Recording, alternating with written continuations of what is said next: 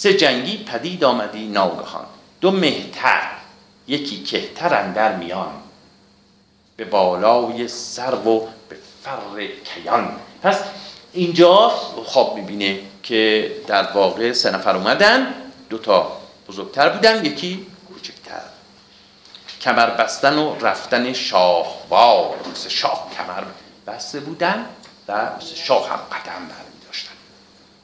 به چنگ اندرون گرزه گاوسار. گرز گفتیم سار یعنی اینجا اشباع سره، اشباع سره. خب گاوسر یعنی اون گرزشون شبیه سر گاو بود، گاوسر. به چنگ اندرون گرزه گاوسر، دمان پیش ضحاک رفتی به جنگ.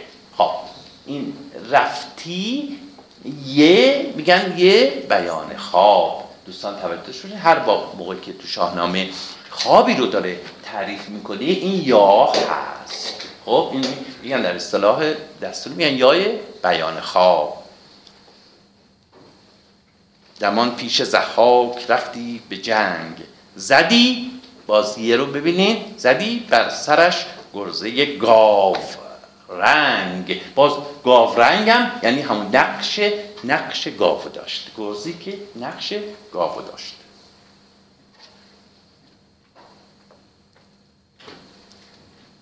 یکا یک همین گرد کهتر به سال. پس از این سه نفر اون که کوچکتر از همه بود که ما میدونیم توی در واقع بعدها داستان میبینیم برادرای فریدونن و فریدون هم کوچکتر از او بود.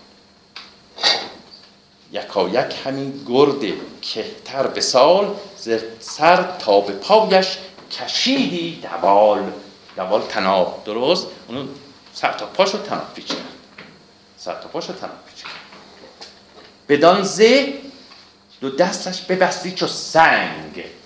دستش هم با اون زه چیکار کرد؟ بست محکم، چو سنگ محکم، محکم بست. ما توی بعضی از روایات داریم، روایات بیرون از شاهنامه، که فریدون پوست بدن ضحاک رو کند و با اون تسمه درست کرد و اونو به اصطلاح ببست با پوست تن ضحاک. بعد این نمونه ای از این همین ماجرا توی به اصطلاح برخی از اساطیر به اصطلاح دیگه ملل دیگه هم داریم ما، ولی اینجا میگه که با اون تناب تناب پیش کرد. خب یکا یک همین گرد کهتر به سال، ز سر تا به پایش کشیدی دوال. بدان زهد و دستش ببستی چو سنگ، نهادی به گردن برش پالهنگ. پالهنگ در واقع اینجا به معنی یک یوغی، یوغی به گردنش گذاشت و اونو در واقع تناب و بست کرد، به اونو کشیدش برد. حالا داستان در واقع فریدون رو که رسیدیم بیشتر توضیح میدیم. خب همین تاختی تا دماوند کوه، کشان و دوان از پس اندر گروه. اونو همجوری کشیدن و یک گروهی هم که پشت سر شدن کشیدن و بردنش به دماوند کوه، در حالی که میدواندنش و میکشیدن. بپیچید ضحاک بیدادگر، بدریدش از هاحول گفتی چگر. از این خوابی که دیده بود به اصطلاح ترسید، از این ترس مثل این که در واقع جگرش پاره شد.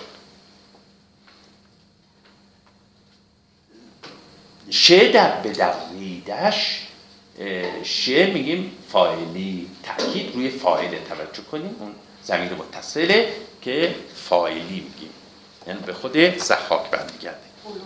به دریدش از هول ولا، هول ترسید، نه ترسید اصلا. یکی بانگ برزد به خواب اندرون، که لرزان شدن خانه بیستون یا بیستون. ببینید اینجا ما به اصطلاح در مورد اینم تفسیرهای مختلفی دارن که کاخ ضحاک در واقع جادویی بوده، گفتن ستون نداشته، کاخ بی ستون. پس ما اینجوری میتونیم بخونیم دیگه، نه کاخ کاخ ستون نداشته. حالا این تفسیری که دکتر خالقی داره، ولی من تصور میکنم جای جاهای مختلفی اومده بیستون و برای بناهای بسیار استوار محکم در چند جای دیگه شاهنامه. من فکر کنم به همین معنی بگیریم، به معنی استواری و محکمی بگیریم، تا اینکه به اصطلاح بی ستون به معنی در واقع لفظیش، تحت لفظیش بگیم که ستون، که ممکنه اینم درست باشه. ولی اگر بین این دو تا قرار باشه انتخاب کنم، من به همون معنی استواری و محکمی میگیرم. خانه یا خانه‌ای مثل بیستون محکم، خانه‌ای مثل بیستون محکم. بجستند خورشید رویان ز جای، از آن قلقل نامور کدخدای. خب انواز شهناز برن شدن و گفتن که چه خبره این شورش شلوخ کردی، قلقل نامور کدخدای. چون این گفت ضحاک را ارنواز، که شاها نگویی چه بودت به راز. اون در واقع این چه چیزی باعث شد که تو اینجوری آشفته بشی و در واقع اینجوری شلوغ کاری کنی شلوغ کاری کنی ارنواز بهش میگه که شاها نگویی، نمیگویی. خب این نگویی در واقع بیان محترمانی امر دیگه، در امر باشه خب بگو ببینم چی شده، حالت عادی اینه دیگه، بگو چی شده. ولی این در واقع بیان مؤدبانه همونه، میگه نه نمیگویی که چه بلایی به سرت اومده که اینقدر اینجا شلوغ میکنی. که خفته به آرام در خان خیش، بدین سان بترسیدی از جان خیش، یعنی در اونی خودت بعد از جانت اینگونه ترسیدی. زمین هفت کشور به فرمان توست، دد و دیو و مردم نگهبان توست. خب این ما اصطلاح هفت کشور ما اینجا این تلقی ایرانیان بوده که جهان به هفت کشور تقسیم می شده و مرکز اون خانیرس یا خانیرس بامی که محل ایرانیان بوده یا ایران شهر. خب ایران شهر بوده. این یه تصوره که در کیهان شناسی و جهان شناسی در واقع ایرانیان بوده و یک تلقی دیگه هم داشتن که جهان در واقع سه کشوره که این در شاهنامه به عینه دیده میشه در زمان فریدون که ما میبینیم جهان رو به سه بخش میکنه. پس سه پاره بیشتر معروف تا هفت کشور. یعنی اینی دست کم اینی که در حماسه ملی آشکارتره. ما میبینیم فریدون جهان رو به سه بخش میکنه، به سه تا پسرش سنتور و ایرش. میرسیم میرسیم بهشون. دیگران هم به صلاح زمین رو به چند بخش تقسیم میکردن. مثلا یونانیان چهار بخش فکر میکردن که به چهار بخش تقسیم میشه، چهار کشور.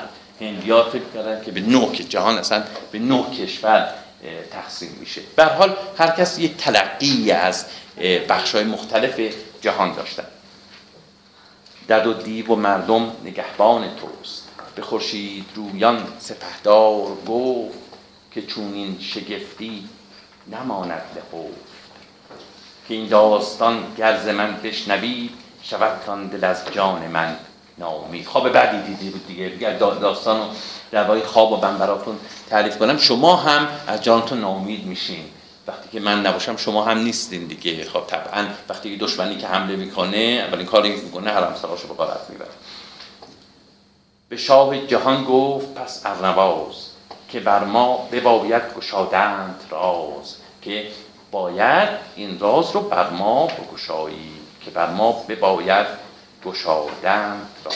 و من همیشه در واقع چند بار فکر می‌کنم، تاکید کردم که این باید وقتی که می‌بینیم بعدش که فعل میاد باید انتظار داشته باشیم مصدر باشه یا مصدر مرخم. توجه کنید مثلا اینجا بباید گشادن، خب گشادن. بعد این نکته خیلی مهمه، خیلی مهمه که در قالب جهات وقتی میبینیم این قاعده هست. پس باید که میانیم باید منتظر باشیم که فعل بستر باشه یا مصدر مرخم. توانی کردن مگر چاره‌ای، که بیچاره‌ای نیست پتیاره‌ای. پتیاره یعنی آسیب. بلا. خب میگه هر بلایی که باشه بالاخره یه چاره وجود داره، با یه تدبیری میشه این بلا رو رفع کرد، این بلا رو رفع کرد با تدبیری، با چاره‌ای. میگه در واقع هیچ پتیاره‌ای نیست، هیچ بلایی نیست که بدون چاره باشه، هیچ دردی نیست بدون، امروز میگیم که هیچ دردی نیست بدون درمان باشه. سپهبد گشاد آن نهان از نهفت، خب اون رازو از آشکار کرد، اون رازو برش آشکار کرد. سپهبد یعنی ضحاک. خب سپهبد گشاد آن نهفت، نهان از نهفت، همه خواب یک یک به دیشان بگفت. چون این گفت با نامور ماه روی، که مگذار تن را ره چاره جوی، مگذار تن را ره چاره جوی. امروزی میگیم که پادشاه خودتو نباز، مگذار تن را، خودت رها نکن، یله نکن، خودتو نباز، یک تدبیری پیدا کن، چاره‌ای برای این کار پیدا کن. نگین زمانه سر تخت توست، نگین زمانه سر تخت توست، جهان روشن از نامور بخت توست. پس جهان میگه که بخت توئه که باعث روشنی جهان شده. خب و بعد میگه که نگین زمانه سر تخت، ارزشمندترین قسمت انگشتری نگین دیگه، درسته؟ خب بعد میگه نگین زمانه سر تخت توست، تخت توئه که مثل نگین انگشتری بر جهان میدرخشه، یعنی تو حاکم بلا منازع جهانی، در واقع میخواد اینو بگه، حاکم بلا منازع جهانی، تو داری جهان زیر انگشتری، دد و مردم و دیو و مرغ و پری، زهر کشوری پلی، زهر کشوری گرد کن مهتران، زخترشناسان و افسونگران. خب اینجا میگی که نگ... تو داری جهان زیر انگشتری. خب معنیش مشخصه دیگه، نه؟ یعنی این که جهان زیر فرمان توست. خب این از کجا به وجود اومده؟ معمولا خود نگین انگشترا خب فرامین پادشاهان و امضای پادشاهان بودن که پای در واقع فرمان‌ها و منشورها می‌زدن. خب این امضای و بعد این خب حکم روان بود در همه جا دیگه، این از همونجا به وجود اومده. میگه جهان زیر فرمان تو، تو هر چی که امضا کنی در واقع همه از تو اطاعت می‌کنن، بر اون چیزی که نوشتی، بر اون چیزی که میگی. در اونجا در شعر فارسی هم که فراوان داریم دیگه، بله دیگه، اون انگشتر سلیمان که دیگه خیلی معروفه. خب بعد که سلیمان گفتن که در نگین انگشترش اسم اعظم نوشته شده دیگه، نه؟ اسم اعظم نوشته شده و بعد اون داستان هم که حتما دوستان میدونن که اهریمن یا شیطان این در واقع انگشتری رو به یک شکلی به دست میاره از طریق یکی از کنیزان سلیمان و بعد اون میاد به جای سلیمان پادشاهی میکنه و سلیمان هم آواره میاد کنار دریا و بعد که دیگه از شش شکم یکی از این ماهی‌ها اون انگشتری رو میگیره. اون داستانش مفصله دیگه، دوباره برمیگرده. اسم اعظم در واقع همون اینکه اون نوشته روی نگین انگشتری بوده که میتونسته بر جهان حکومت کنه، بر جهان حکومت کنه. وقتی که اون نبوده دیگه نتونسته. اسم اعظم بکنن کار خود دل خوشدار، به تلبیس هیل دیو مسلمان نشود یا دیو سلیمان سلیمان نشود. اینجا حافظ دیگه درس نمیدیم. خب حافظ دیگه درس نمیدیم.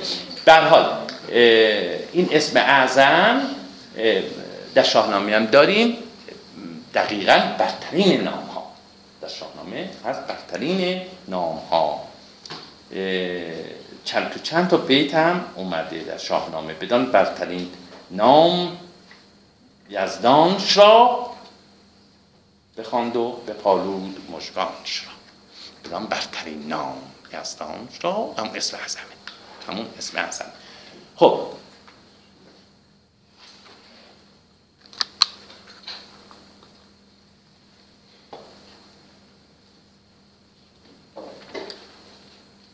نگین زمانه سر تخت توست، جهان روشن از نامور بخت توست. تو داری جهان زیر انگشتری، دد و مردم و دیو و مرغ و پری. ز هر کشوری گرد کن مهتران، ز اخترشناسان و افسونگران.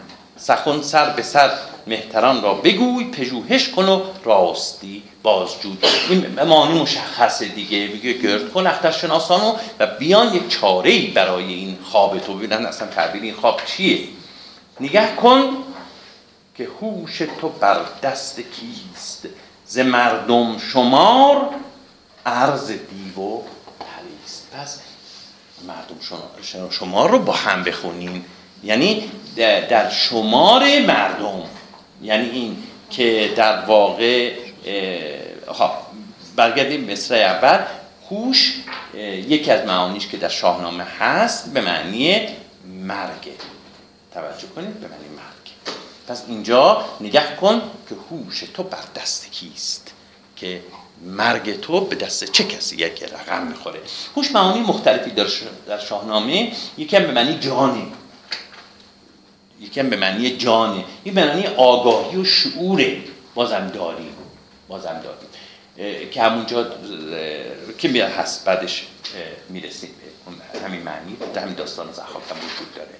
خب ولی اینجا هوش به معنی برگه. میگه که نگاه کن، اخترشناسان به تو میگن که آینده تو رو پیش بینی میکنن که این مرگ تو به دست چه کسی رقم میخوره. این پهلویش اوش هست، اوش هست. و انوش که ما میگیم این از همون واژه است، یعنی جاودان. انوش یعنی انف میکنه دیگه مرگو، اوش یعنی مرگ، اوش که به اصطلاح نفیه، بعد یه میانجی میگیره. خب نه هست، دو, دو تا واکه پشت سر هم که قرار میگیرن تلفظش مشکله و بعد یه واژه میانجی میگیره که اینجا نه هست، میشه انوش. انوش جاودان. خب پس اوش یعنی مرگ، انوش هم از همینه که نوش میشه.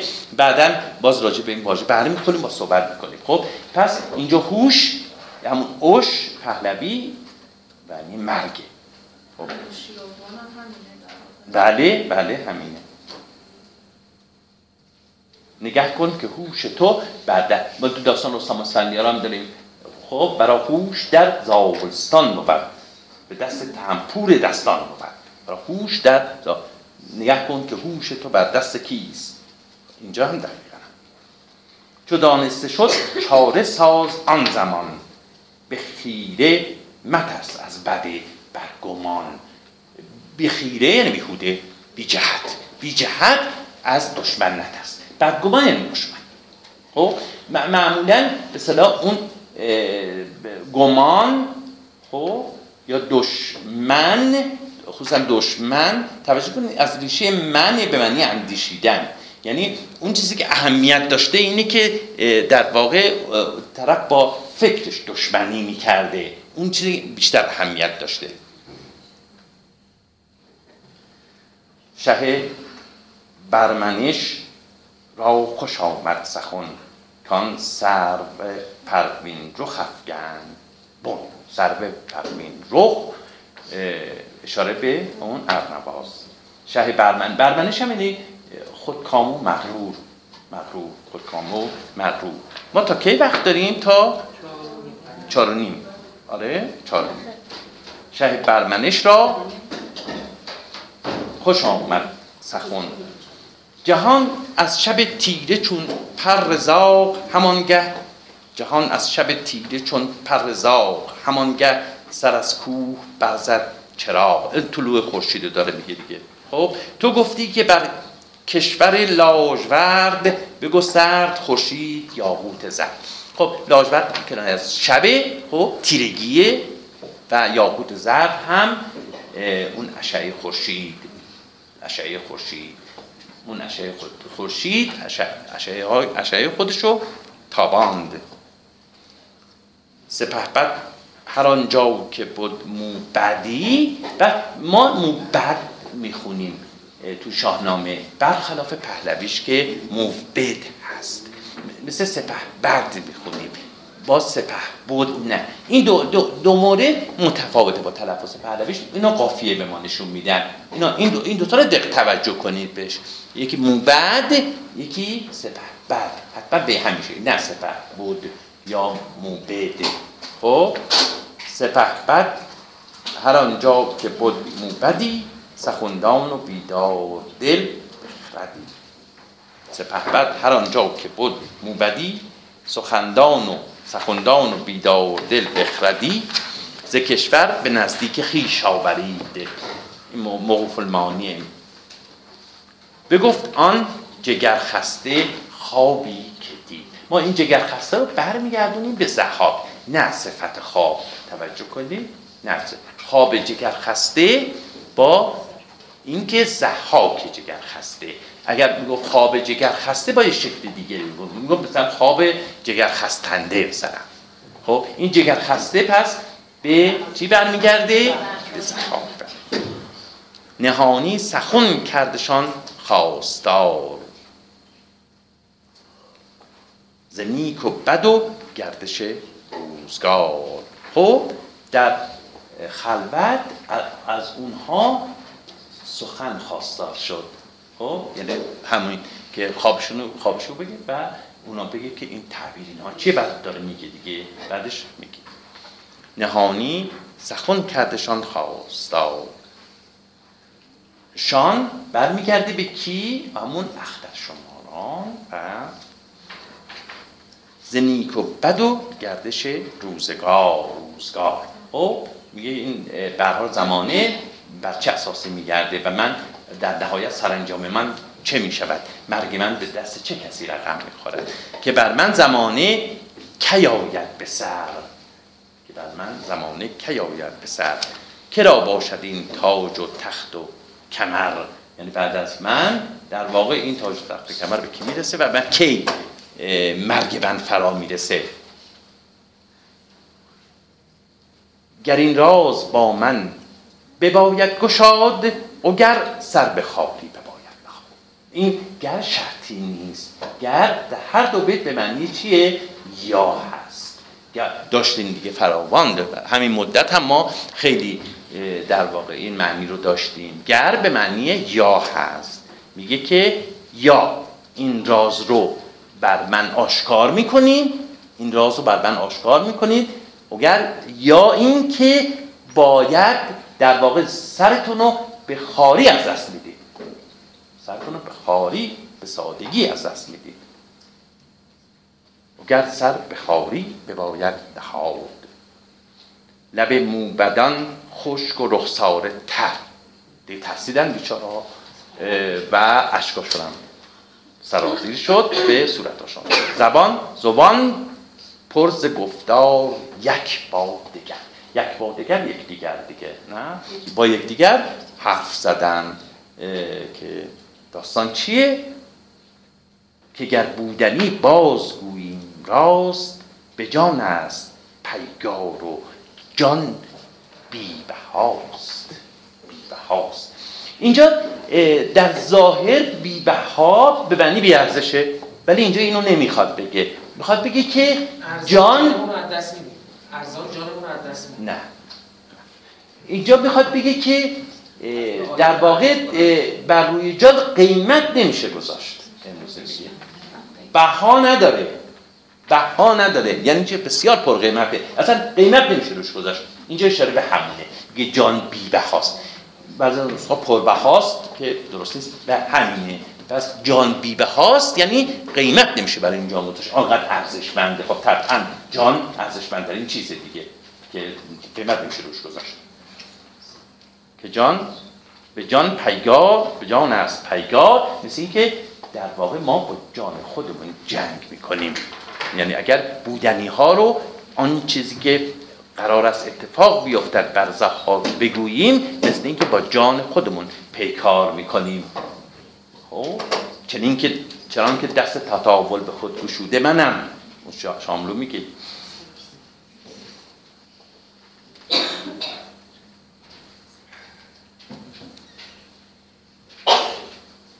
اگر نشنود بودنی ها درست بباید همیدون ز جان دست شست.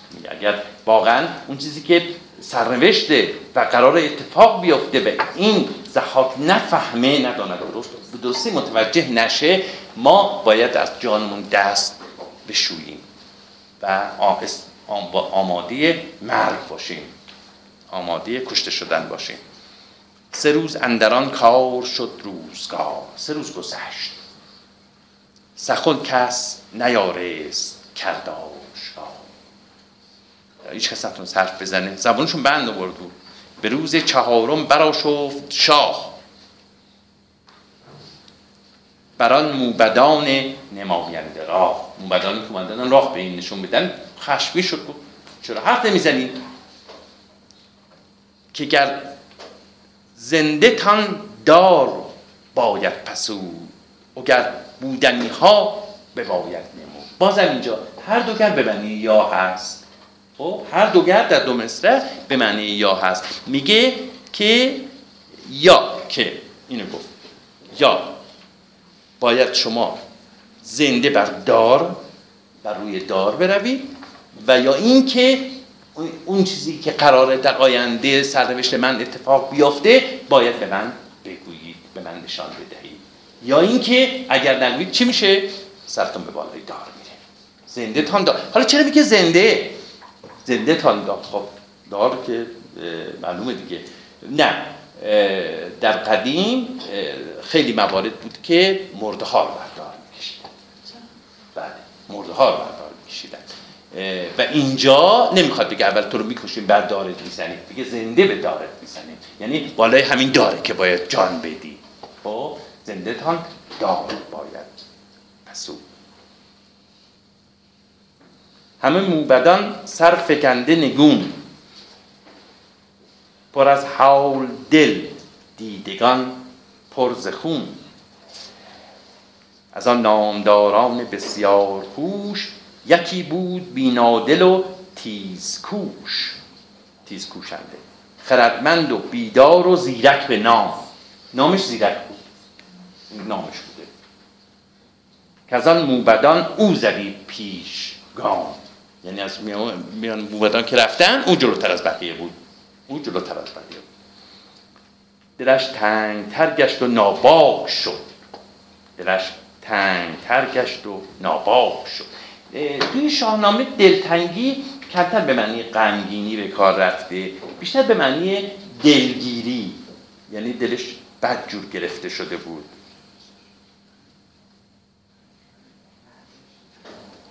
و ناباک شد یعنی بدون ترس. ناباک بدون ترس. گوشو دلش تنگ برگشت و آه اون اونجوری گفته، بله اونم درسته. من به نظر میاد همین قرائت تو چیز این چاپ قدیمه، اون چاپ جدید میگه دلش تنگ برگشت. بله ببین اینجا بخواد بگه تنگ ترگشت، برگشت میدونی معنیش چیه؟ یعنی برگشت یعنی گشت. ما در مواردی هست که پیشوند فعلی در واقع توی معنی تعیین کننده نیست. خب جای دیگه هم داریم، برگشتن گرد جهان یعنی گشتن گرد جهان، توی خود شاهنامه هم هست. پس اینجا برگرد، دلش تنگ برگشت، خب یعنی دلش تنگ شد، یعنی دلش تنگ شد گشت. متوجه منظورم شدین؟ دلش تنگ شد، برگشت یعنی گشت. ناباک شد، گشاده زبان پیش ضحاک شد. بدو گفت پردخته کن سر ز باد، که جز مرگ را کس در نزاد. از اون بیتای بسیار زیبای شاهنامه است. با همین بیت هم ما کلاس رو به پایان میرسونیم. خسته نباشید.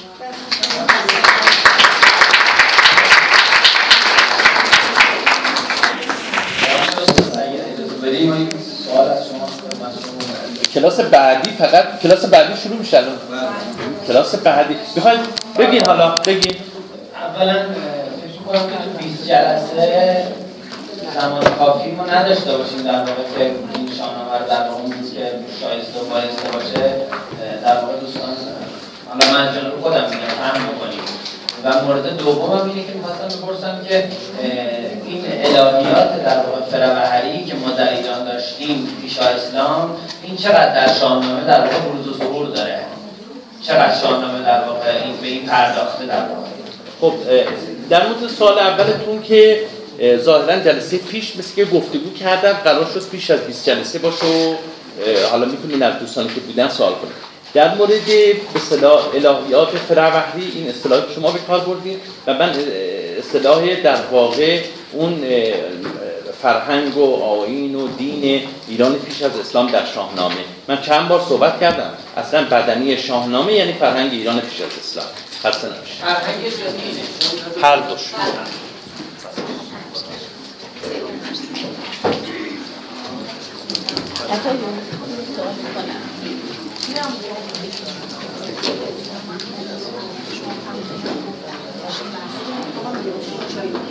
دوش.